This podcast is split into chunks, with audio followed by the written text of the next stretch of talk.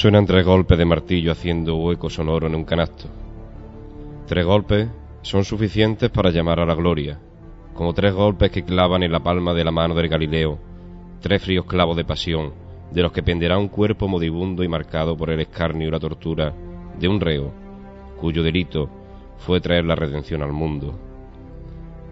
Tres golpes de martillo y una voz ronca que llama a arrimar el hombro o la cervida a parihuela, y el paso se estremece, ruge la madera, tintinea guardabrisa y hasta el lirio se marchita cuando le salpica la sangre divina del Hijo de Dios, y se hace el silencio en la plaza, cuando una voz que parece lejana contesta, llama cuando quiera.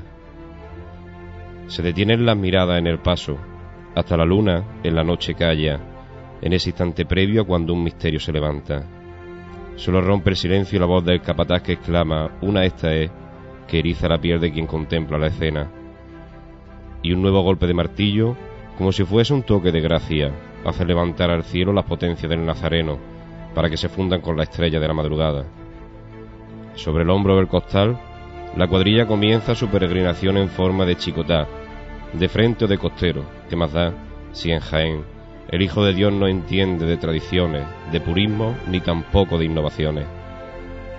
Cuando por las calles de Jaén un paso camina, se detiene el tiempo, Solo la muchedumbre que acompaña el cortejo es testigo de cómo se funde una cuadrilla con una parihuela al son cofrade de una marcha procesional. Y tras el misterio de la redención del hombre materializado en arte y sentimiento sencillo y hasta mundano, va la que es medianera de todas las gracias, mediatriz mundi bajo palio, la madre del cordero que a la muerte se dirige, viendo fundidos sus lágrimas con el rocío de la mañana. Bajo ella, una cuadrilla callada concentra su movimiento con el compás de la bambarina golpeando contra el voral de plata. Cuadrilla de palio, compendio de sentimiento bajo un paso, faja ceñida a la espalda y esparteña gastada. Quién sabe cuántas oraciones se desgrana bajo un respiradero de filigrana y cuántas peticiones se elevan hasta la misma peana donde la Madre de Dios posa sus plantas. Hoy para mí Jaén será ciudad costalera, y bajo un sol de justicia o la luna blanca, ceñirás tu costal a tu frente y pasarás el trabajo a tu espalda, mientras en tus calles larga será la espera en que puedas sentir como un solo hombro te carga y camina a cadencia lenta con malagueñas maneras. Serás ciudad de sudor y esparto, de trabajadera que se clava, por igual en los dos hombros, como te enseñó Granada, de frente y poquito a poco, casi sin pensarlo, llegará la mañana, en que como cada año serás la nueva Jerusalén esperada, revestida de sangre y pasión, mientras agitan palma, y a tu paso caminará el Redentor sobre una cuadrilla que clama que hoy, en esta misma jornada, bajo un olivo el amor, con treinta monedas de plata, le traiciona al mismo pueblo que con ramos triunfal lo aclama.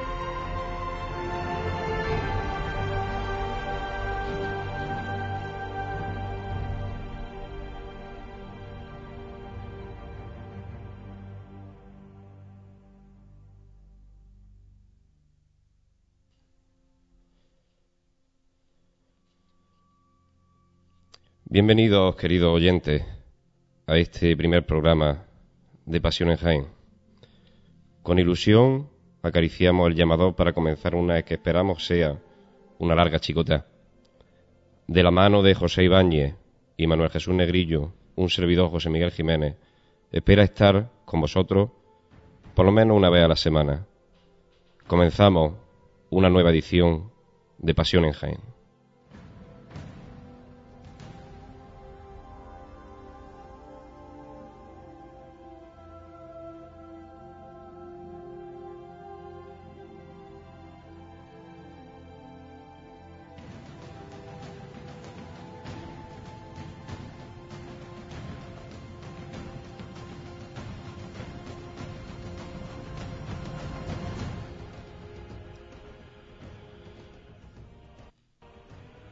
Alocución curiosa la de esta es, quién sabe de dónde saliera.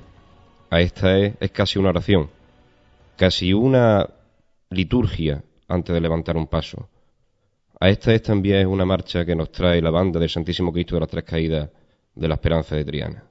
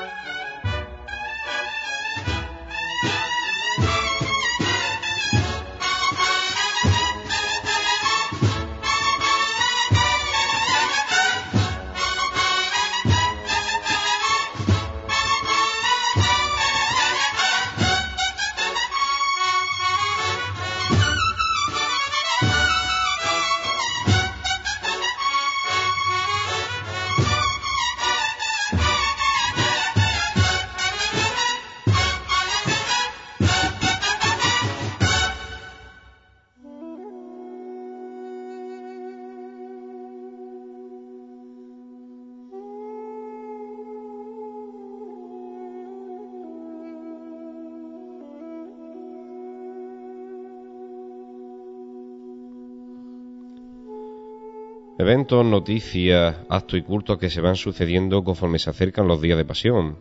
Para hablarnos de los eventos que han sucedido, que ya han pasado en nuestra ciudad sobre la hermandad y cofradía, tenemos a Manuel Jesús Negrillo. Manuel Jesús, buenas noches. Buenas noches, José.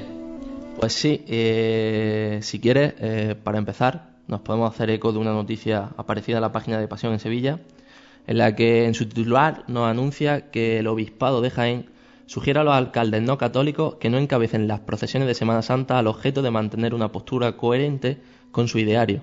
Asimismo, para el máximo órgano eclesial de nuestra provincia, constituye un síntoma de esquizofrenia política ordenar la retirada de los crucifijos de los espacios públicos y después aparecer en la presidencia de hermandades y cofradías, delante de pasos y tronos, precediendo a la imagen de Cristo y de su Santa Madre en los itinerarios de pasión. Curiosa noticia la que nos trae Manuel Jesús en este caso y polémica sobre todo, más que por otros motivos, quizá porque habría que plantearse eh, cuando un alcalde o un concejal o alguien que ostenta un cargo político sale en calidad de su partido, sale en calidad de regidor de una ciudad, ¿no, Manuel Jesús? Eh, sí, eh, bueno, en realidad el político de, de, hoy en día, el político de a pie, eh, se, eh, se, escuda en que eh, la Semana Santa es una, una, costumbre del pueblo, ¿sabes? Con la única intención, y para mi gusto, de despojarse, de despojarla de su sentido religioso. Utilizándola quizá. Utilizándola, sí, sí. Es un medio para obtener votos o para evitar su pérdida. Un reclamo turístico, sobre todo, que es la, quizás la, el carisma que quieren darle a las manifestaciones de fe, que son primeramente, precisamente eso, manifestaciones de fe y una catequesis pública y plástica en las calles de Jaén. Pero, sin embargo, nuestros políticos siempre arriman el agua a su sartén, desgraciadamente, sean del partido que sean. Eh, ¿Qué más noticias nos trae lo pasado en cuanto a, a eventos cofrades? Pues algo que para la gente de Jaén y los amantes de la música va a ser muy, muy, muy importante, ya que la agrupación musical Jesús Despojado acompañará al Señor resucitado el próximo domingo de resurrección, cerrando así su cuarto contrato para la próxima Semana Santa en nuestra capital. Eh, y con un repertorio excelente y una trayectoria ascendente, esta agrupación musical cada vez eh, tiene más actuaciones en Semana Santa. Ya son, como comentamos en Jesús, eh, cuatro. Tiene contrato con la Hermandad de la Borriquita, delante, detrás del paso de nuestro Padre Jesús de la Salud, en su entrada en Jerusalén, de su hermandad, como es la amargura, detrás de su titular, nuestro Señor de la Pasión despoja su vestidura, detrás del Santísimo Cristo del, del Amor, de la Hermandad del Perdón, y ahora, después de, de, firmar y de cerrar este contrato con el Señor resucitado. Recordemos que la agrupación musical Jesús Despojado ya acompañó a la imagen de Jesús resucitado en anteriores años, en anteriores ocasiones. La hermandad creyó conveniente cambiar el estilo musical con el tambores y sin embargo ahora vuelve otra vez al estilo de agrupación musical. También la, la, la banda estrena varias composiciones musicales este año, ¿no? Sí, eh, entre ellas, ¿no? Estrena marchas de, de gran calidad artística y musical como son Pidante Pilatos, por ejemplo, que es marcha dedicada a la Hermandad de la Estrella, o una marcha dedicada a la, a la prohermandad del cautivo. ¿sabes? La marcha se llama Cautivo de la Trinidad y según me han comentado hay que escucharla porque es bastante buena. Curiosa e interesante y buena iniciativa la de las bandas cofrades de la ciudad de Jaén que dediquen las marchas que menos que a los titulares y a las cofradías de su tierra. ¿Qué más cosas nos trae la actualidad pasada, Manolo? Pues la actualidad pasada nos trae la inauguración de la venta de mantecaos en el corte inglés por parte de la Hermandad del Perdón. La inauguración tuvo lugar el pasado jueves, día, día 3 de diciembre. Eh, se presentó en la quinta planta del centro comercial del corte inglés, de aquí de Jaén. Y de manera tradicional la viene realizando la Hermandad del Perdón.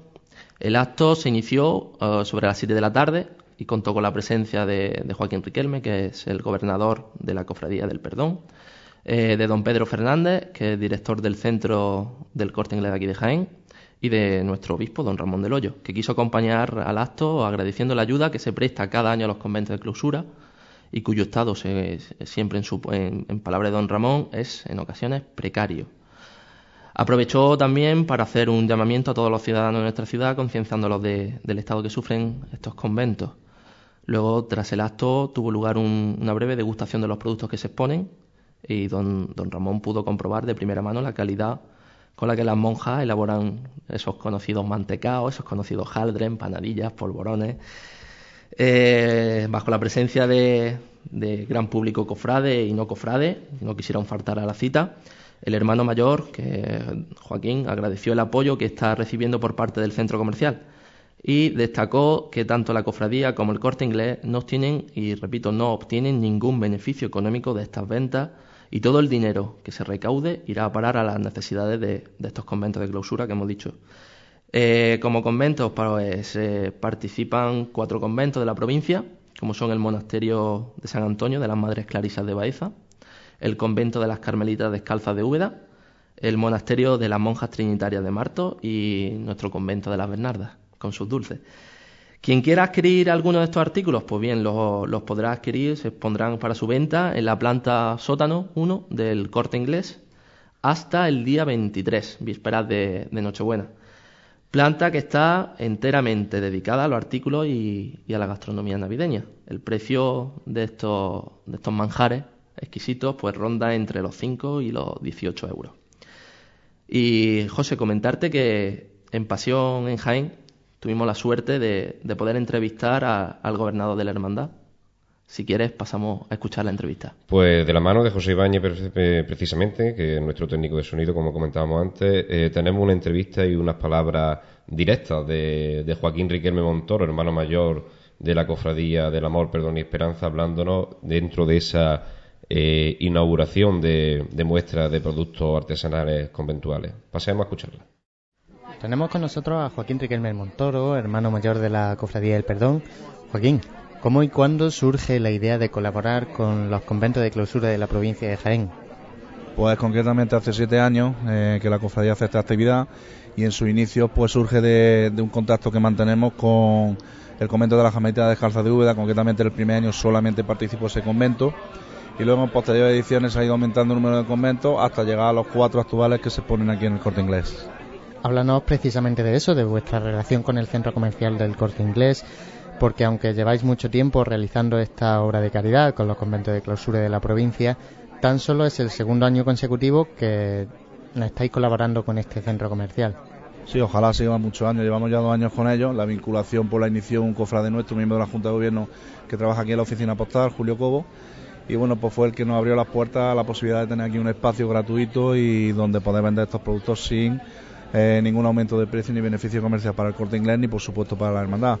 Y luego lo que es la relación con los conventos de primera mano, pues la lleva nuestra vocal de calidad Antonieta, que es la que mejor te puede explicar pues qué relación y cómo se relaciona con estos conventos. Pues sí, tenemos también con nosotros a Antonieta López, vocal de caridad de la cofradía. Antonieta, aparte de las actividades que realizáis en estas fechas tan señaladas como, como es la Navidad, ¿Qué otras actividades solidarias realizáis a lo largo de, todo el año? Porque siempre hace falta nuestra ayuda. Eh, la fecha está lo que pasa que son más señaladas y tenemos varias actividades. Tenemos esto de los, de los mantecados, como anteriormente hemos estado hablando, pero ahora en Navidad tenemos la, el reparto de la cesta de Navidad a, personas necesitadas de Jaén y también tenemos la campaña del juguete que es la 25 edición, Joaquín. Un poquito menos, vamos camino de la 25. La 25 edición de La sonrisa de un niño vale más que un juguete que mm, todos esos gastos, tanto de la cesta como de los juguetes, no salen de, los ingresos de la vocalía de caridad. Son mm, donaciones de cofrades, de amigos y mm, en general se sufraga el gasto con, con los amigos y cofrades. Luego, posteriormente, el año pasado tuvimos un teatro también para sacar ingresos porque estamos ahí para ser un centro de día para la tercera edad, hicimos un teatro. El teatro lo hicimos en, las instalaciones que hay en Ifeja mm, porque el teatro era más pequeño, no sabíamos cómo iba a salir el tema, pero este año somos muy valientes y nos vamos a ir al teatro infantil o no, porque mm, es más extenso que el año pasado y ahí estamos. Estamos también eh, en colaboración con el ayuntamiento y ahí estamos. Mm, eh, tenemos previsto para el 27 de marzo. Y posteriormente también tenemos eh, una marcha solidaria, que este año también es la tercera edición, que se vende los dorsales y, mm, y también es una colaboración. Y Antonieta, eh, volviendo al tema de los conventos de clausura, que es lo que hoy nos mueve en este evento, ¿Cómo puede definir la actual situación de, estos conventos de clausura en la provincia? Porque seguro que hay gente que no, conoce su estado. Pues mm, la situación de ella mm, está mal. Primero porque la media de la edad de las monjas puede ser a partir de 73 años. Aquí tenemos un convento que son las las mm, San Antonio, las Clarisas de Baeza, que ahí hay siete monjitas. Y, las, y de las siete monjitas han hecho los dulces cuatro. Una con 84 años, una con 75, una con 60 y una con 50. El día que fui yo a recoger los dulces no le daba tiempo y yo estuve empaquetando las cajas, porque ellas ya no podían más. Entonces esa es la media. Ese es el convento que está más necesitado por la edad. Luego también las de Marto, las de Marto hay más monjitas, hay siempre una media de 13, de 12 monjas, pero todas tienen necesidades. Esta tiene necesidades en, poder mm, habilitar mm, cosas para la cocina, porque tiene una cocina rudimentaria. La de todas necesitan cosas, todas, todas necesitan cosas. Eh, Joaquín, y volviendo contigo, mm, ¿crees que hace falta mucha más ayuda de las cofradías de la capital para estas instituciones religiosas? ¿O crees que ya se hace suficiente? No sé, danos tu punto de vista. Bueno, pues creo que en líneas generales cada uno en su casa pues hará lo que puede, no cada hermandad hará lo que puede. Eh, hay hermandades que es evidente que es notorio y es conocido que sí se esfuerzan muchísimo en la caridad, algunas están trabajando con conventos, con conventos, otras por desgracia pues han decidido no seguir trabajando este aspecto con los conventos pero bueno, eh, yo creo lo que tenemos que estar satisfechos de lo que hacemos nosotros e intentar año a año seguir superándonos porque creo que es necesario, por lo que decía Antonieta, por ese estado de necesidad y carencia que tiene la mayoría de los conventos. Pero bueno, en líneas generales creo que hay cofradías que están trabajando bastante bien este tema. Bueno, y ya para finalizar, si me podéis explicar así por encima cómo y dónde podemos adquirir los jienenses estos productos que hoy ponéis a la venta. Sí, en la planta sótano 1 del corte inglés, concretamente hasta el día. Hasta el día 27 de diciembre, que es domingo, porque si queda algo que esperemos que no queda nada, se recoge el 28, el 28 de diciembre. Y nada, son eh, de convento de la Clarisa de Baeza, Carmelita Descalza de Úbeda, eh, Madres Trinitarias de Marto y el convento de la Bernarda de Jaén, capital. Pues desde Pasión en Jaén os deseamos mucha suerte en esta iniciativa solidaria que comenzáis hoy y esperemos que tenga buena acogida por parte de los jienenses. Gracias a vosotros y suerte en vuestra nueva andadura. Muchas gracias.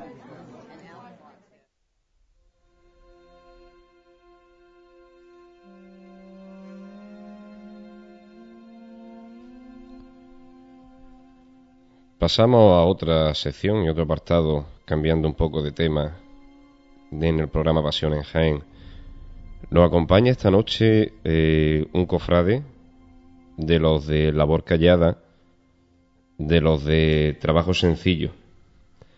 Nos acompaña el que fue vicehermano mayor de la cofradía de Santísimo Cristo de la Humildad y Silencio y actualmente también eh, miembro de la capilla de San Andrés, José Alberto Carrasco Solís. Buenas noches, José Alberto. Buenas noches. Eh, bienvenido a este programa y gracias por acceder a nuestra invitación de, para el primer programa de Pasiones Jaén. Gracias a vosotros por invitarme.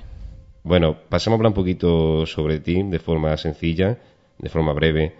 Eh, ¿Cómo te inicia en el mundo cofrade? ¿Cómo empieza a conocer la Semana Santa de Jaén y a participar de su cofradía? Pues la Semana Santa en particular fue en el pueblo de mis padres, en Marto, en la Hermandad de la Borriquilla, cantera de cofrades de allí de Marto y después ya posteriormente nos empezamos a quedar en vacaciones aquí en Jaén en lugar de ir a Marto y como soy feligrés de la parroquia de Cristo Rey pues me hice hermano de, de, la, de la Hermandad del Silencio en el 1982 cuando empezaron a entrar niños y mujeres y hasta hoy. Eh, cantera de cofrades, sea donde sea, la, las hermandades de la entrada en Jerusalén. Actualmente una hermandad vinculada a un convento, a un colegio franciscano regido por franciscanos de la provincia de Granada que pertenece a la ciudad de Jaén y sus tierras. Eh, José Alberto, además, como comentábamos antes, es también miembro de, de la, no cofradía, sino digamos de la institución de la Santa Capilla de San Andrés, conocida popularmente llamada eh, más concretamente como José Alberto. Eh, el nombre oficial es Santa Capilla y Noble Cofradía de la mm, de la Limpia Concepción de Nuestra Señora. Vale, porque la vocación de la, de la Inmaculada Concepción es principalmente el, digamos, la principal, el principal eje devocional de la, de la institución de San Andrés, ¿no? Sí, como eje devocional es, la, Inmaculada. Después hay otra serie de cultos a lo largo del año, pero eh, la, la, como si dijéramos, si fuera una cofradía, la titular sería la Inmaculada Concepción de María. Eh, José Alberto, eh, buenas noches. Buenas noches. Yo quería preguntarte, ¿los fines de la institución? Bueno, esta institución tiene tres fines. Uno es el, fin, el culto, que se traduce, por ejemplo, en el culto de la Inmaculada o la procesión de las Palmas en Semana Santa, o también una, se hace una octava del Corpus. Eh, también tiene unos fines benéficos y después también tiene un fin docente el fin docente con el, con el colegio de, San Andrés, que está justo al lado, ¿no? Sí, el, colegio de San Andrés nació, el colegio Santa Capilla de San Andrés nació de, tuvo su origen en esta institución y después también en los últimos años también se están celebrando una serie de conferencias que, que también están dentro de este, de este fin de la Santa Capilla. La Santa Capilla se fundó aproximadamente en el... La Santa Capilla se fundó por don Gutiérrez González Doncel en el 1515 Recordemos que don Gutiérrez González Doncel fue Bueno, eh, fue este eh, fue un señor que nació aquí en Jaén y, desarrolló su, su, carrera eclesiástica eh, prácticamente la desarrolló siempre en Roma. Y en la curia vaticana pues tuvo una serie de cargos. Quizás el más el más importante que tuvo fue protonotario de la curia. José Alberto, eh, hay una característica de la, de la fundación, o mejor dicho, de la institución de la Capilla de San Andrés, que es el, modo de elección de los cargos de las personas que rigen la capilla, ¿no? La, o la cofradía, como queramos llamar, la institución más, para ser más correcto. ¿Cómo es ese modo, para que lo conozcan nuestros oyentes? Bueno, los, cargos de la Santa Capilla, eh, por, eh, bueno, un órgano, la Santa Capilla se rige por unas reglas un tanto complicadas que fueron las mismas que, puso el fundador y entonces hay una junta de gobierno, también hay otro órgano de gobierno que es la parentela y por otro lado está el cabildo. Entonces, los, órganos, por ejemplo, vamos a suponer que se elige al gobernador, la, parentela propone a tres personas y después esas tres personas pasan, se proponen y, es el cabildo de hermanos el que lo tiene que elegir. Entonces, pues todas las elecciones se, se eligen con, votando con una haba negra y una haba blanca. Entonces, eh, el haba negra es un voto positivo y haba negra es negativo. El lava blanca positivo. Eso, perdón, el, lava blanca positivo y el, la negra negativo. Entonces pasa eh, un hermano con un, con un recipiente, el primero al voto y lo introduce, y el segundo no es el voto y también lo, lo introduce. Entonces la echan después en un recipiente, en, un, una especie de ensaladera. y entonces, pues miran la haba, si hay más habas blancas, pues se elige el que tenga más habas blancas, pues el que el que, el que sale. Cuando un hermano nuevo, pues el método es muy parecido. la, en este caso, la junta directiva pues propone a la asamblea, al cabildo, eh, los nombres de los cofrades nuevos y, y también lo eligen el resto de hermanos si pueden entrar o no pueden entrar en la institución curiosa forma de, elegir y tomar decisiones, ¿no? Aunque también práctica, aunque sea una forma de antaño y sobre todo eh, el encanto que tiene el seguir conservando una tradición de, eh, de la forma de elegir a, a, los cargos, de la forma de elegir, de tomar las decisiones y de, y de aceptar a los hermanos. La Santa Capilla de San Andrés es sin duda uno de los rincones de Jaén, uno de los sitios que más encanto guardan de antaño que más obras de arte desconocidas para la inmensa mayoría de los ciudadanos de Jaén, de los visitantes, alberga. ¿Qué obras de arte destacadas tenemos dentro de la capilla de San Andrés?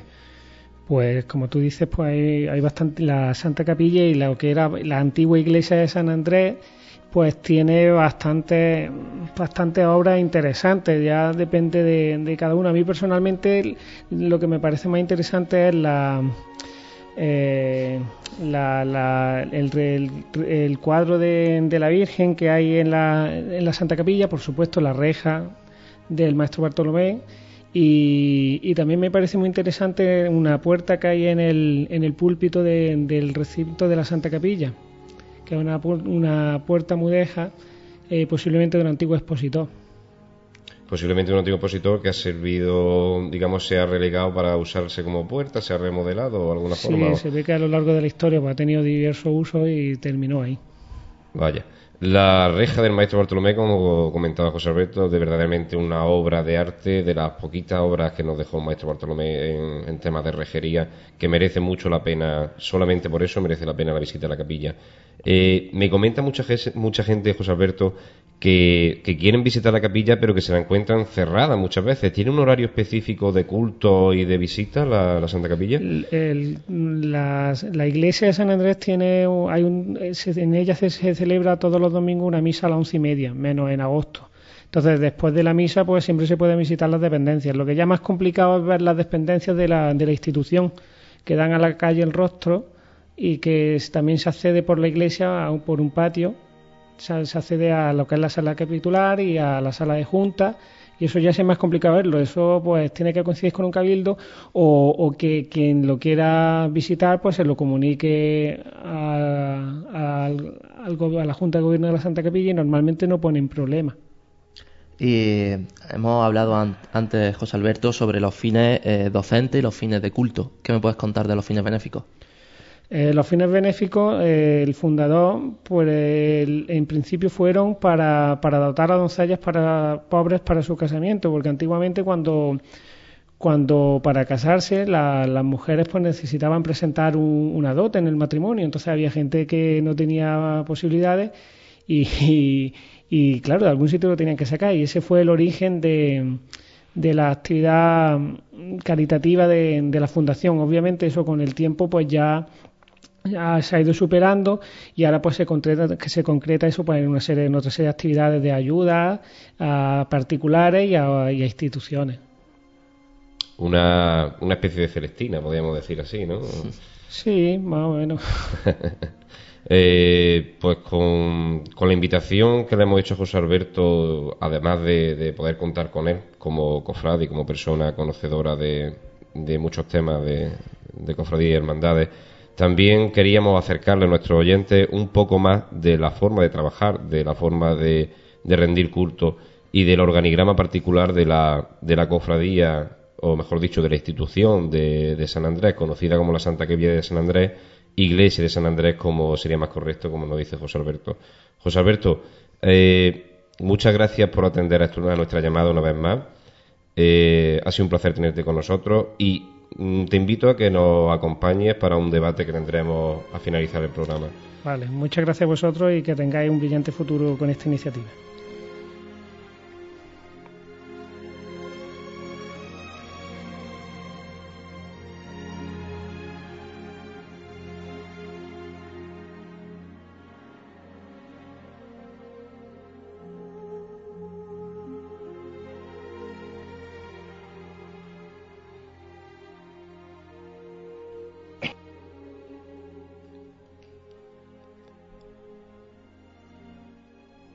Son quizás las marchas cofrades, los sones que acompañan la pasión del Galileo por las calles de Andalucía.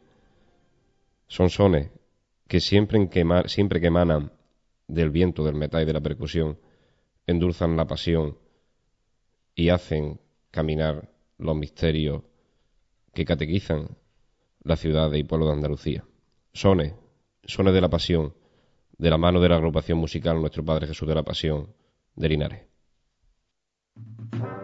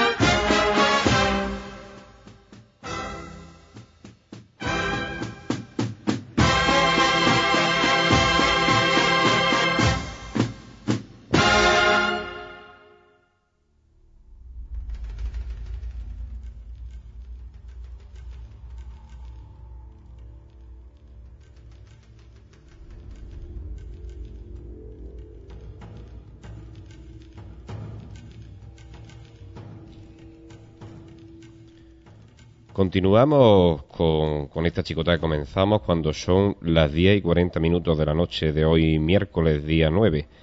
Eh, curiosamente, emitimos hoy, miércoles día 9, de forma especial por ser nuestro primer, nuestro primer programa. Eh, emitiremos a partir de la semana que viene, cada lunes, a partir de las 10 de la noche. Eh, continuamos con otra sección, como comentábamos antes, eventos que pasan y eventos que están por venir de nuestras cofradías y hermandades y de la actualidad cofrade de Jaén. Manuel Jesús, buenas tardes otra vez, buenas noches, perdón, otra vez. Eh, ¿Qué noticias nos traen? La, ¿Qué noticias, mejor dicho, qué eventos tenemos próximos en nuestras cofradías hermandades? Pues buenas noches de nuevo, José. Eh, eventos próximos, si te parece, comenzamos con, la reunión de costaleros del, Cristo del Amor, que será el próximo día 12 de diciembre, el sábado, a las 6 de la tarde y en los salones parroquiales de Cristo Rey. Recordamos que la asistencia obligatoria para todo aquel que desee salir el miércoles santo, sea o no sea costalero. Eh, en ella pues tratarán temas relativos a la próxima estación de penitencia, ensayos, cambios de recorrido debido a la obra por el tranvía y se dará a conocer igualmente el calendario de la igualdad y si se procede el de los ensayos. La asistencia, como he dicho antes, siempre es obligatoria para todo aquel que este año quiera aportar al Señor del Amor el miércoles santo o simplemente quien quiera entrar a formar parte de esta cuadrilla. Si te parece y sin, abandonar las reuniones de costaleros, te comento que eh, al día siguiente, el, es decir, el día 13 de diciembre, el domingo, a la una de la tarde y en la, en la dependencia de la parroquia de Nuestra Señora de Belén y San Roque, con entrada eh, por la Avenida Madrid, enfrente, justo enfrente de la estación de autobuses, tendrá lugar una reunión convivencia de la cuadrilla costalero del Palio de María Santísima de la Paz, eh, en esta reunión se visualizará una proyección sobre distintos momentos del paso de palio durante la pasada estación de penitencia, pasando a, comentar y a, analizar distintos aspectos que, ocurrieron durante la misma. Y ya que estamos con la Hermandad de la Borriquita, si, te parece, José Miguel, aprovechamos para informar de que el próximo día 12 de diciembre a las cinco y media de la tarde y en el Salón de Actos de su parroquia tendrá lugar una charla bajo el título que es una hermandad o cofradía impartida por, por su capellán y párroco, don Juan Herrera Mezcua. Y ese mismo día, en esta misma hermandad, la hermandad de la borriquita, pero a las 11 de la mañana, algo para los más pequeños de la casa. Se organiza eh, para, he dicho, para los más pequeñitos de la casa, hermanos, feligreses o, o, cualquier, cualquier pequeñín interesado, el primer concurso de dibujo sobre el portal de Belén. El dibujo que resulte ganador, algo, algo muy bonito y muy curioso, el dibujo que resulte ganador se deberá como ilustración a la felicitación navideña que, eh, la hermandad haga a su hermano.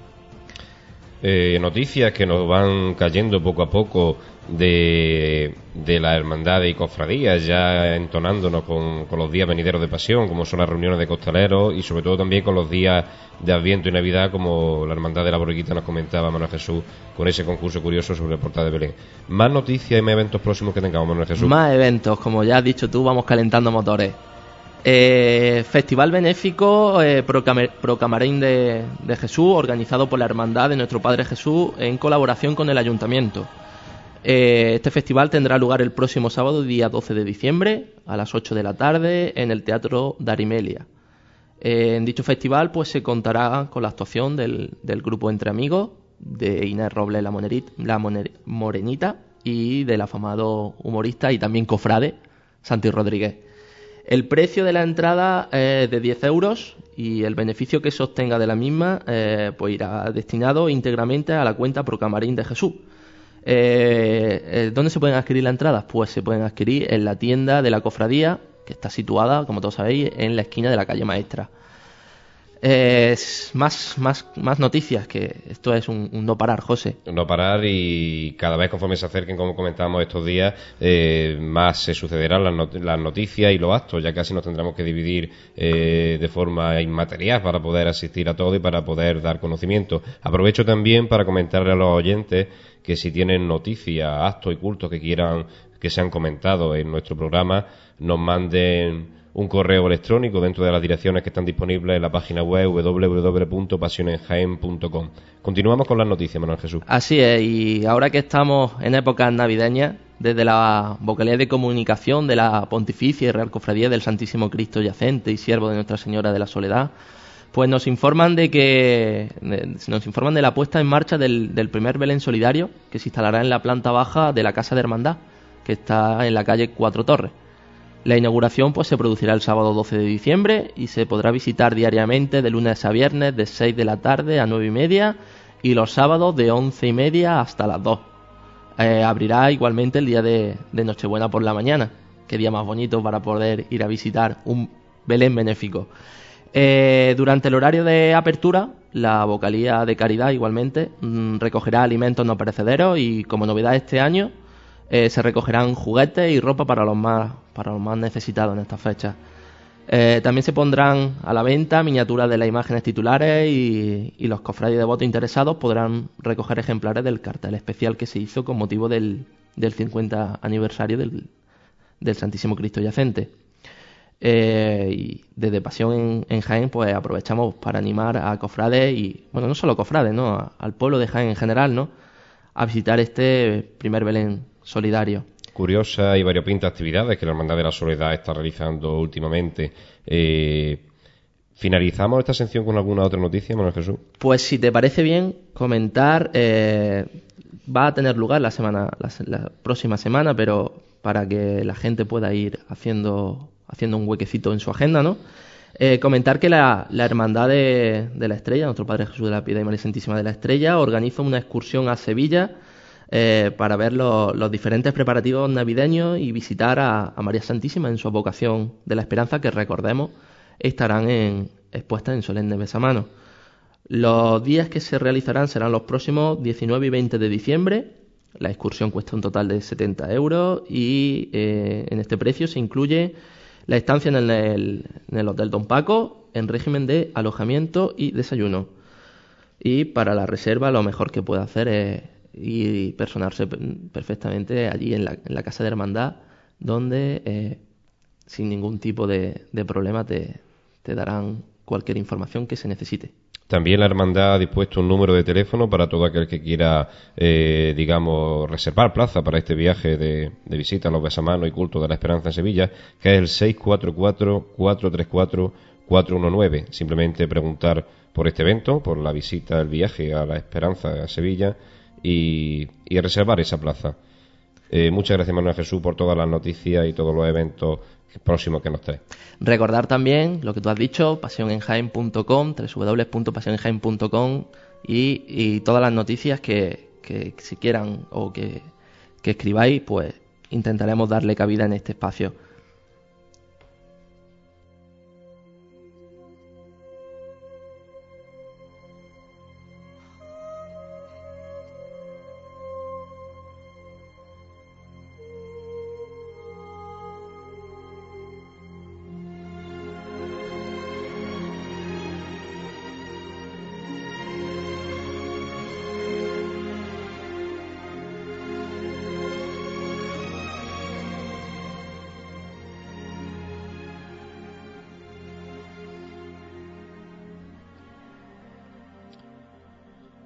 Escuchábamos ante una marcha en la agrupación musical Nuestro Padre Jesús de la Pasión que se llamaba precisamente Sones de la Pasión.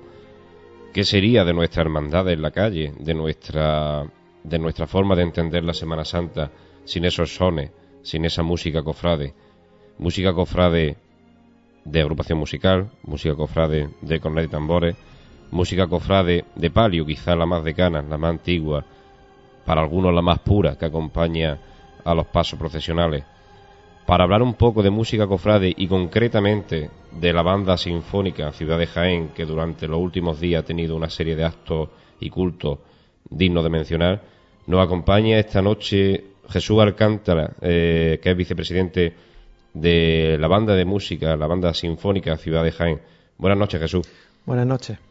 Eh, cuéntanos, Jesús, ¿Cómo se inicia o cómo, digamos, nace esta banda sinfónica de Ciudad de Jaén? Bueno, pues fue fruto de, la necesidad de un grupo de músicos que, en cierto modo quedaron huérfanos, ¿no? Y vino de la disolución de la, de la, antigua banda de música de nuestro Padre Jesús, de la cofradía de, Jesús de los Descalzos, ¿no? Eh, la, cofradía decidió disolver la banda Y bueno, pues el grupo de músicos que, que estábamos entonces decidimos que queríamos seguir disfrutando de la música, ¿no? Y fue una cosa prácticamente improvisada, fruto de eso, de la necesidad de, de querer seguir tocando y, y haciendo arte, básicamente.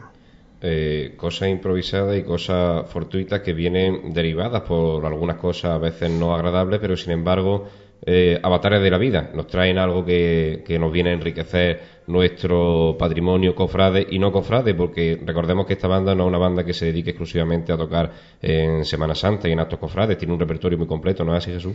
Así es, nosotros no somos una banda cofrade, como tú has dicho, somos una asociación juvenil independiente que no está tampoco bajo el amparo de ninguna cofradía, sino que somos eso, totalmente autónomos y obviamente, pues nuestras raíces cofrades están ahí no, y, y, estamos en una ciudad cofrade como Jaén y obviamente estamos encantados también de participar en, en eventos cofrades siempre que se nos solicite. ¿Aproximadamente cuántos componentes tiene actualmente la banda? Bueno, somos en la banda sinfónica somos unos 70 componentes aproximadamente y eso hay que sumarle unos 20 niños más en la sección de la banda infantil. Eh, bueno, eh Jesús, buena, buenas noches. Buenas noches. Eh, háblanos sobre la banda infantil. Bueno, pues surge también, nos, digamos que la, la, política de nuestra banda es, en cualquier caso, cumplir una, una demanda que en la ciudad de Jaén que, que hasta ahora no, no, estaba cubierta, ¿no? Como era, como era dar un sitio, una asociación donde, donde los, los más pequeños pudieran también iniciarse o desarrollarse en el bello arte de la música. Exactamente, ¿no? Porque bueno, ya sabemos que el conservatorio pues es donde es, digamos de donde emana todo, ¿no? Uh -huh. Pero no deja de ser un recinto con cuatro paredes donde se aprende, pero claro, esa, esa aprendi ese aprendizaje luego tiene que los niños sobre todo que tienen que llevarse a la práctica claro, claro. Y, y, entonces aquí en Jaén hay muy pocas posibilidades de, de sacar esa práctica fuera de, de eso, de, de, un edificio y nosotros pues lo que queremos es cubrir esa demanda y que los niños se vean uh -huh. Tocando y, y disfrutando de, esta música. Hemos dicho niños, pero con edades entre 8 y 12 años. Entre 8 y 12 años. ¿Y dónde deben acudir si algún padre quiere que su hijo.? Sí, bueno, nosotros actualmente estamos ensayando. Bueno, hemos pasado por, por infinidad de locales ya en, en, apenas dos años de existencia. Y bueno, actualmente estamos en, en, el Colegio Muñoz Garnica, que está en la calle San Lucas, número 2, uh -huh. en el barrio de Santa Isabel. Y ahí ensayamos los viernes con la banda sinfónica a partir de las 8 de la tarde, viernes y domingo a las 8. Y la banda infantil eh, tiene su ensayo el domingo también a partir de las 7 de la tarde. Hemos hablado para los padres que quieren llevar a sus hijos, pero cualquier músico que esté interesado tiene las puertas abiertas. Por supuestísimo, cualquiera. ¿Tenéis... Ahí estamos, acogemos con los brazos abiertos a, a todo el que quiera venir a, a, tocar y a disfrutar de la música con nosotros. ¿Y cualquier instrumento? O... Bueno, en principio cualquier instrumento que, que está dentro de, de, de, lo que es la familia de, de la banda sinfónica, ¿no? Uh -huh. que, ah, eso es lo que te quería preguntar ahora. ¿Por qué sinfónica? Sí, bueno, el carácter sinfónico lo da mmm, el hecho de que la diferencia de banda sinfónica y banda de música está o reside en, en la inclusión de instrumentos de cuerda frotada como son el violonchelo y el contrabajo en, en lo que es la, la, típica banda de música, ¿no? Uh -huh. Incluimos el violonchelo y contrabajo y eso la convierte en banda sinfónica. Es una agrupación bastante parecida a la banda de música, pero no es lo mismo. Y el repertorio que tocamos, la verdad, eh, también varía, ¿no? Uh -huh. eh, se, se, coge un repertorio más amplio, obras sinfónicas. Sí, hemos, hemos, dicho antes que vosotros no sois una banda cofrade, únicamente cofrade, uh -huh. pero eh, en época de en, en, época cofrade, en época de Semana Santa, en época de Cuaresma, el contrabajo entra también dentro de Sí, eh, la cuerda eh, participa sí, activamente en lo que son los conciertos, Ajá. los conciertos, porque aunque eh, actualmente en ciertas marchas eh, sí se están incluyendo algunos autores, algunos compositores, sí están incluyendo la partitura de, de contrabajo uh -huh. y de violonchelo porque lógicamente las bandas sinfónicas también interpretan repertorio. Es, que eh, aquí en Jaén, vamos, en, en, otras provincias de Andalucía no es raro, pero aquí en Jaén ver un, elemento o un instrumento de cuerda eh, detrás de un palio es, bueno, se nos hace raro. eso, eso técnicamente es prácticamente imposible, salvo que lo lleváramos montado en carretilla. Sería una escena curiosa. sí, la verdad que sí. Eh, Jesús, coméntanos, eh, la banda ha realizado ya, si no me equivoco, un concierto en favor de Manos Unidas, ¿no? Sí, eh, Mano Unida celebraba este año el 50 aniversario y de su fundación. Y entonces, bueno, pues hace cosa de un año, a raíz de otro concierto que celebramos en septiembre de 2008, mm, celebramos un concierto en la parroquia de Santiago Apóstol porque ellos hacían el tercer aniversario de la dedicación del templo. Y allí fue donde, vamos, quedaron maravillados la presidenta, en este caso de Mano Unida, Ana Colmenero, y después del concierto vino a hablar con nosotros y nos dijo que, quería contar con nuestro con nuestra participación en, en ese en ese concierto ¿no? de, de Mano Unida en noviembre de este año ¿no? entonces este concierto pues ya nos lo comentó la, esta mujer hace eso un año y pico y, nosotros encantadísimos de, de, acudir concierto en el que contasteis con, con el tenor Alberto Puig exactamente de la compañía lírica andaluza eh, tocábamos dentro del repertorio de este concierto, interpretábamos el paso doble a Jaén, que es un paso doble muy bonito. Yo he tenido la suerte de poder escucharlo. Eh, de todas formas, en internet se encuentra acá, colgado en YouTube. En YouTube nosotros colgamos prácticamente todo el material de nuestros conciertos porque queremos que eso, que la música llegue a, nuestra música llegue a, todo el mundo, ¿no? Y entonces YouTube es un, un vehículo bastante... Que el arte llegue a todo el mundo. Exactamente, YouTube es un vehículo bastante, bastante apropiado para este, para este fin. Eh, sin duda, la red de redes que nos sirve para, para los que no podemos o no hemos tenido la ocasión de asistir a esos actos, de ver, de ver cómo, qué sucedió. Yo también he tenido la ocasión de, de escuchar ese paso doble Jaén en, los sones de la banda sinfónica Ciudad de Jaén y en la voz de Alberto Puig y la verdad es que sinceramente impresionante, tanto la calidad musical de la banda como la calidad de voz de este, de este señor. Eh, Jesús, coméntanos, hablando ya un poco también del tema cofrade, que la mayoría, o por no decir todos los oyentes, somos del carácter cofrade. Eh, coméntanos, ¿qué contratos tiene la banda sinfónica Ciudad de Jaén para la próxima Semana Santa? ¿Con qué pasos, con qué hermandades? Bien, eh, para el domingo de Ramos mm, vamos a repetir, gracias a Dios, con, la cofradía de aquí de Jaén, capital de, la Estrella, ¿no? de María Santísima de la Estrella.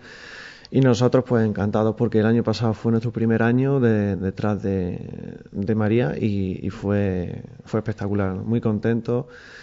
Eh, a nivel cofrade, pues disfrutamos muchísimo con, con el andar de, de la estrella y en fin, en general, momentos, además, ciertos momentos de, de, la procesión que fueron muy bonitos, como el paso por Julio Ángel, donde interpretamos la madruga y fue, fue realmente mágico.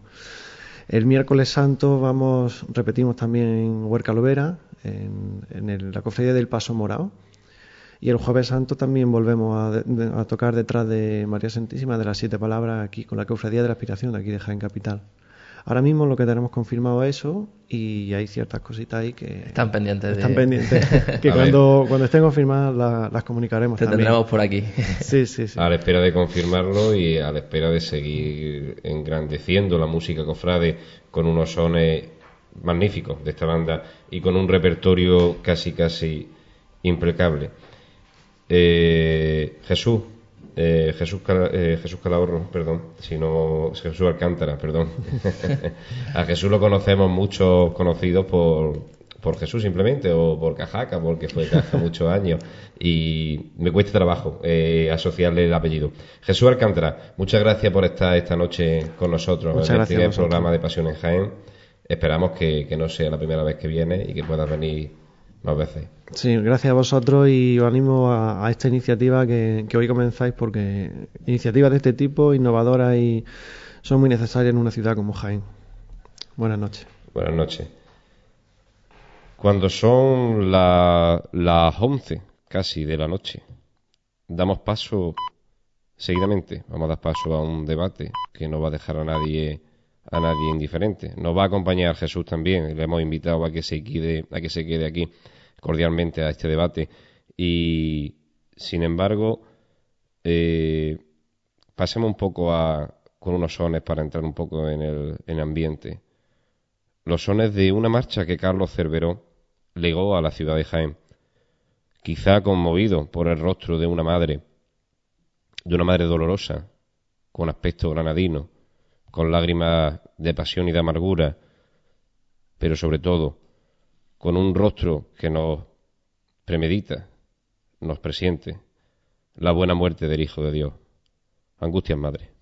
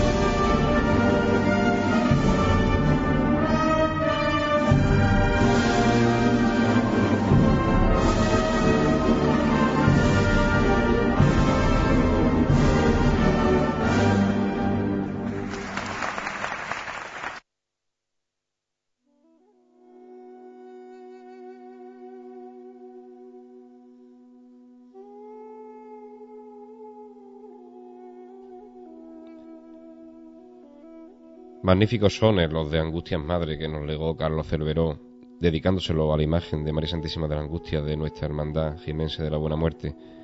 Qué pena que muchas veces no sepamos valorar lo nuestro, ¿no? Una marcha tan, tan solemne, una marcha tan emotiva, que se interprete tan poco en nuestra Semana Santa, que vaya en detrimento nuestras marchas, nuestras formas, con algunas cosas que se innovan o con algunas cosas que son necesarias innovar. Hay un debate eterno entre la ciudadanía cofrade. También quizá como la forma de, andar de los pasos, la forma de portarlos. Varal, costal, doble trabajadera, paso de frente y racheado, paso de costero a costero o, como algunos llaman, paso de Jaén.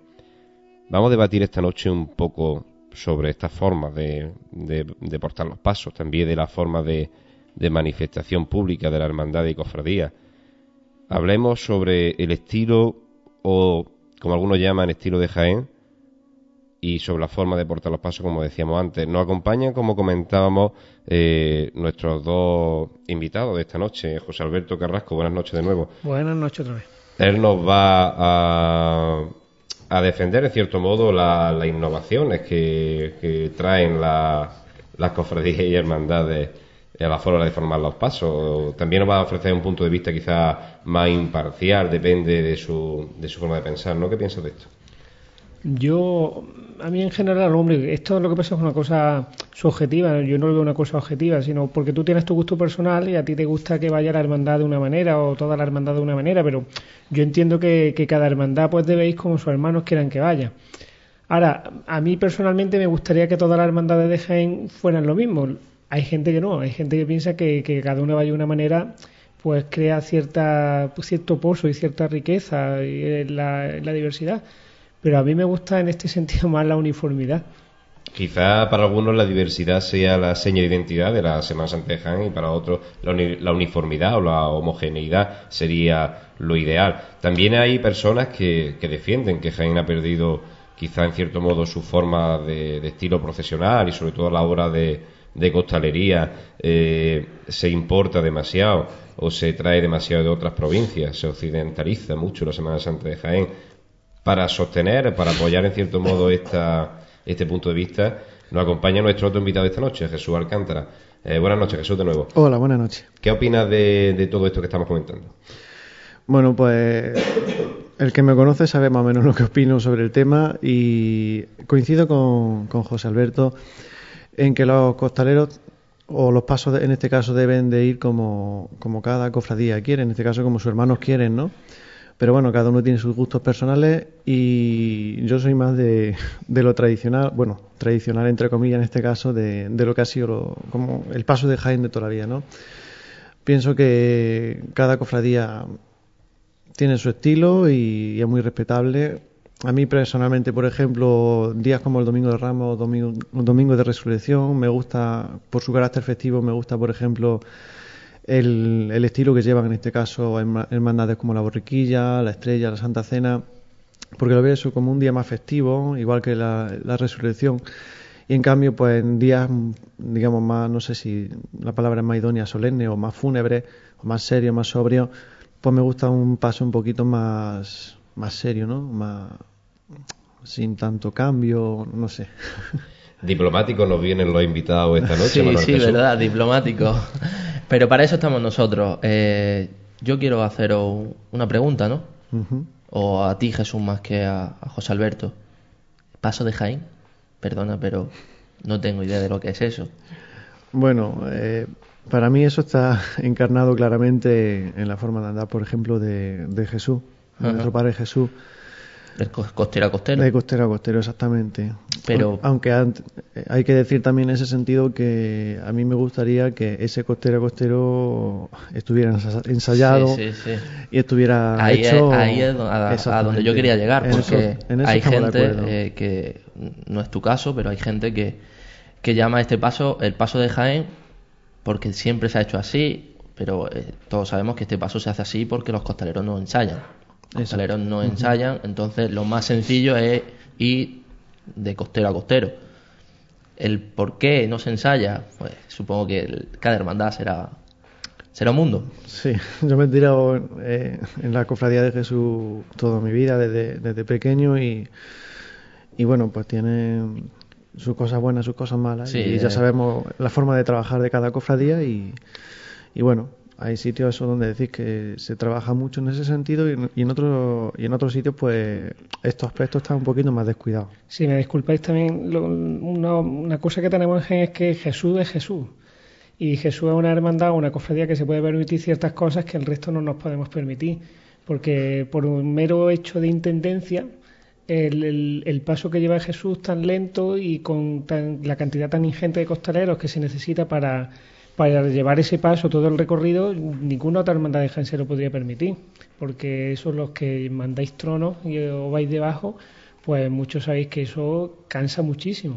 Eso no se podría hacer, ese paso tan lento, tan pausado que vimos el otro día en el traslado, eso no se podía hacer. Entonces llegó una- un momento en que hacían falta costaleros, no había gente para dos o tres turnos en la mayoría de las hermandades y pues se buscó lo que ya estaba inventado, que es la cuadrilla, ¿no? Que es un elemento nuevo que también está apareciendo en nuestra Semana Santa.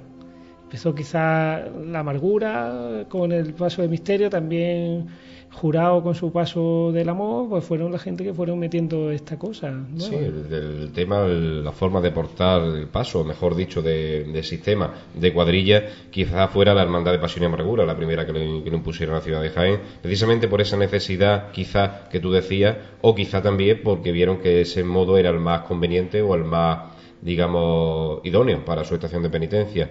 También comentamos a colación de lo de la cofradía de nuestro Padre Jesús, quizás esta cofradía sea la que tiene un estilo definido. Siempre Jesús siempre lo hemos visto andar de una forma muy determinada. Eh, sería chocante verlo, verlo eh, trabajar o verlo andar de otra forma. No sería Jesús. Quizá no sería Jesús. Eh, pero sí hay otras cofradías, eh, como puede ser la cofradía de la Magdalena, la de Cristo de la Veracruz. Clemencia, la Veracruz, que hacen como suyo ese estilo de Jesús, abanderándolo como estilo de Jaén. Sí, yo soy de los que piensan que el estilo de Jaén no existe. Yo no. Un estilo, el paso de Jaén, el paso de Jaén. No, mira, este paso se llama así porque es el paso más sencillo que hacen los costaleros cuando se meten debajo de un paso o de un trono sin ensayar. Yo el paso de Jaén no lo tengo concebido como un paso de Jaén. No Hombre, yo creo que, que- el estilo de gente es el que tenemos ahora, que sea un estilo definido o no definido, porque el estilo de Jaén es que la, que la buena muerte vaya con varales, el estilo de Jaén es que Claro, claro, claro. pues los- algunos vamos de frente, otros van como Jesús, pero algún estilo que tenemos que tener. Ahora, la discusión esta si existía antes un estilo, no existía, existía antes un estilo, si existía tradición, pues no sé, yo antropológicamente, los antropólogos no sé lo que entienden como tradición, pero lo que sí yo sí sé es que, por ejemplo, mi hija lo que van a tener como tradición es distinto que lo que yo vi y, y mi- y nuestros antepasados pues sería distinto.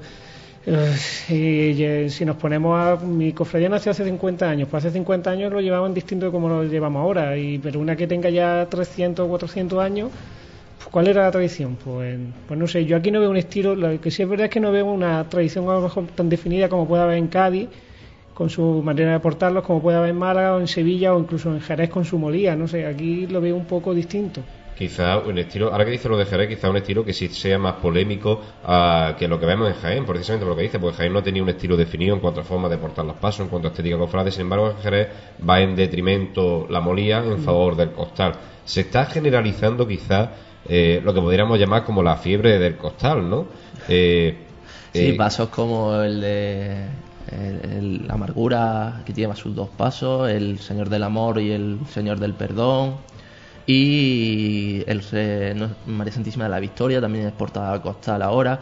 Me consta que el Señor resucitado está haciendo pruebas también para incorporar el costal. Vaya, una noticia casi en primicia, ¿no? No Eh, tenemos- sí, casi en primicia. Eh, Hace poco tuvieron reunión de costaleras donde se sometió a votación y se aprobó que durante estas épocas pues se iba a aprobar eh, costaleras, costaleras, recordamos, costaleras femeninas eh, con costal. Pero hasta ahí puedo leer. Pero podemos entablar un poco la conversación y el debate en el torno a la forma, en torno a la forma de portar, de portar los pasos, perdón. Eh, Jesús, ¿qué opinas de, de que se esté generalizando la incorporación del costal en nuestra Semana Santa? Bueno, yo soy más tradicional que todo eso y pero bueno, yo creo que tampoco hace nada mal, ningún mal a nadie, ¿no? Se habla Sí, ahora, perdona Jesús, se habla mucho ahora sobre el, el beneficio. O sea, el, no- no, el beneficio del costalero no, el- sino la salud.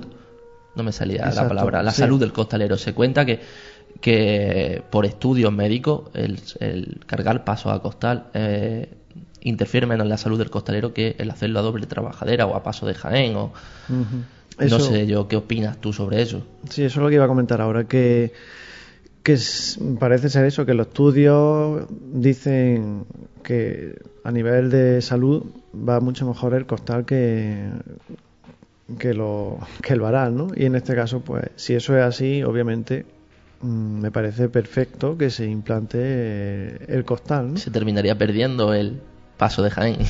Bueno, no lo veo yo eso totalmente incompatible. No sé si lo estoy diciendo desde, desde la ignorancia no, no, en, para el- nada, en para la nada. materia. Para nada. En absoluto.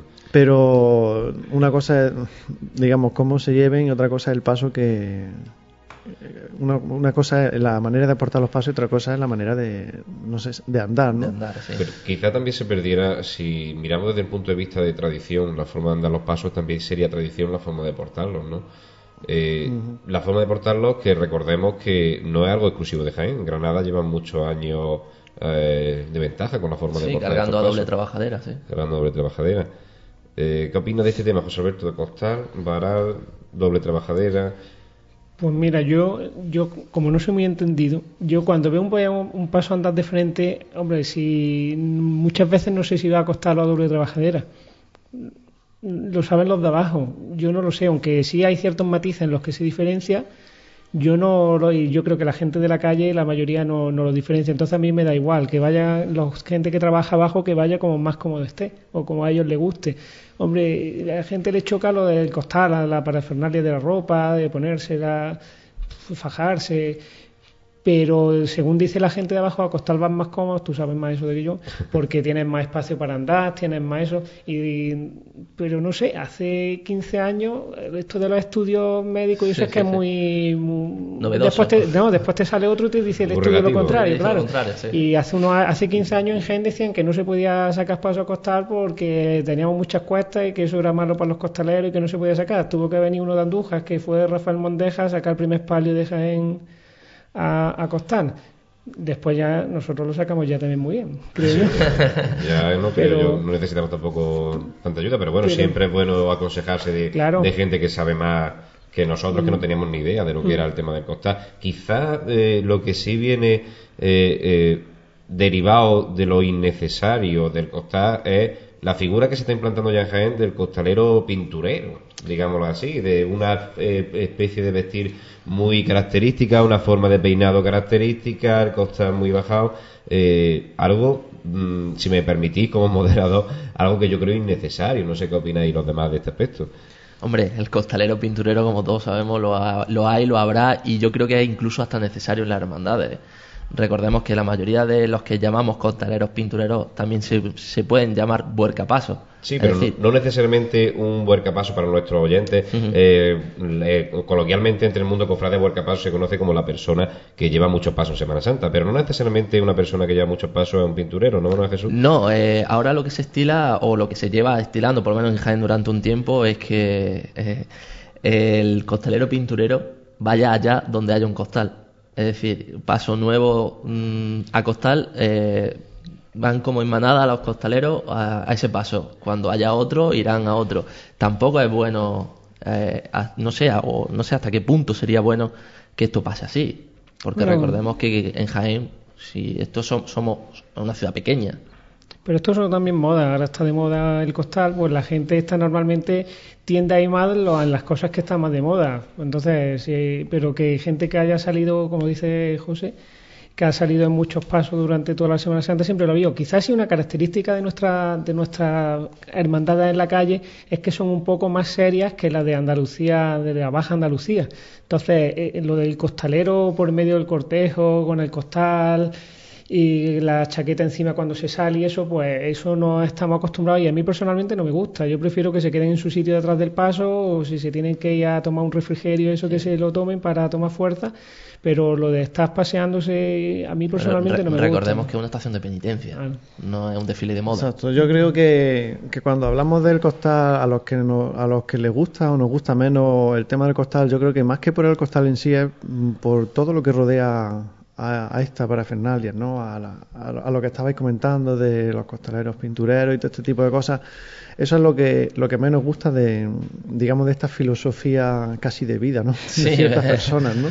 Sí. Es lo que, lo Friki de la Semana Santa. Exactamente. No, pero es curioso que dentro de dentro del mismo estilo del costal hace hace unos años eh, hablaba yo con gente de, de otras ciudades y eso y por ejemplo, el, estilo este que, ha implantado en Sevilla, en San Gonzalo, que es de, de, marcar mucho las marchas, de eso, pues los, costaleros antiguos decían que, que, que los pasos había que portarlos de frente. De frente, siempre. Hombre, hacer alguna cosa, pero que no eso. Sin embargo, eso pues también está viniendo aquí y quizá también influya en el cambio que está teniendo nuestra manera de portar los pasos, porque claro, indudablemente es mucho más emocionante y, más bonito para la gente y más plástico, por lo menos para mí, ver un paso que te rompe con la marcha que ver un paso siempre al mismo ritmo, de costero a costero, de lado a lado, como se quiera llamar en Jaén. O llamado paso de Jaén, quizás de forma aceptada o errónea, según la persona que, que lo defienda, ¿no? Sí, pero bueno, siempre que haya, siempre que haya ensayo, el mal llamado, para mi gusto, paso de Jaén, siempre será yo creo que el paso de Jaén viene sobre todo por la gente, más que por la gente de cofrade o de Semana Santa, más por el propio pueblo, ¿no? Sí, sí, sí, sí. a lo mejor casi desde... Interesante eso porque... Mm, casi desde la ignorancia de la ignorancia en la materia, ¿no? De la Semana Santa o del mundo cofrade, la gente que simplemente que puede ser creyente y que ve la Semana Santa como una semana al año que va a haber procesiones y es muy bonito, pues yo creo que la gente dice, pues el paso de Jaén de toda la vida y tal. Yo creo que es más eso a lo que se refiere el tema del paso de Jaén, más que sea un, estilo en sí concreto, es la gente que lo que ve, lo que ha visto toda su vida, yo desde pequeño, pues para mí el paso de Jaén es, pues como he visto de toda la vida andar a, las cofradías, ¿no? A cualquier paso en Jaén, y de repente ha habido ese cambio, se ha importado esta, esta forma de, andar, de trabajar en general de la cofradía, de, de la parte oriental de Andalucía, y es lo que antiguamente era lo llamado paso de Jaén, que era como de toda la vida andaban los pasos aquí en Jaén, por pues ha cambiado. Bueno, pero eso de toda la vida andaban los pasos aquí en Jaén es relativo. De toda la vida, digo, recordemos, que, que, recordemos nosotros, ¿no? Sí, sí, claro. Eh, los últimos, yo creo que costaleros para los pasos ha habido en los últimos 20, 30 años, como mucho. Si mal no recuerdo, nuestro Padre Jesús y no sé si hay algún Cristo más. La estudiante. La estudiante, exactamente. La buena la misericordia. Bueno, la buena muerte, creo, no me hago mucho caso, pero creo que que llegó a salir ruedas, pero no me haga mucho caso, no lo sé seguro. Los cofrades de Jaén más antiguos recuerdan, y de siempre he escuchado yo a personas ilustres como Luis Escalona, decir que la única, las únicas imágenes que siempre han ido con costaleros en Jaén han sido Cristo de la Misericordia y nuestro Padre Jesús. Eh, no sabemos si será totalmente cierto, pero sí es la fuente que tenemos de los, de los cofrades más antiguos. Eh, un tema este, el de la forma de portar, el de la forma de trabajar en la calle, la forma de vestir incluso, cuando hablamos de los costeros pintureros, eh, de un debate que es casi casi interminable. Probablemente tendremos que continuar este debate otro día, porque son ya, son ya las 11 y 24 de la noche de hoy miércoles y son horas casi intempestivas las que tendremos ya que ir pensando en, en un programa nuevo de Pasión en Jaén. No obstante, creo que el debate ha sido fluido, ha sido sobre todo respetuoso, que es lo que pretendemos desde esta casa. Sí, sobre todo el respeto nunca se debe de perder. Y que cada punto de vista siempre es válido mientras nadie demuestre lo contrario. Eh, José Alberto y Jesús, muchas gracias por quedaros hasta aquí, hasta el final, y muchas gracias por participar de este debate. Gracias a vosotros por invitarme. Gracias a vosotros de nuevo. Gracias a ti también, Manuel Jesús, por estar siempre aquí, mi baluarte, como digo yo. A, a tu mano derecha siempre. Siempre a mi mano, muchas gracias.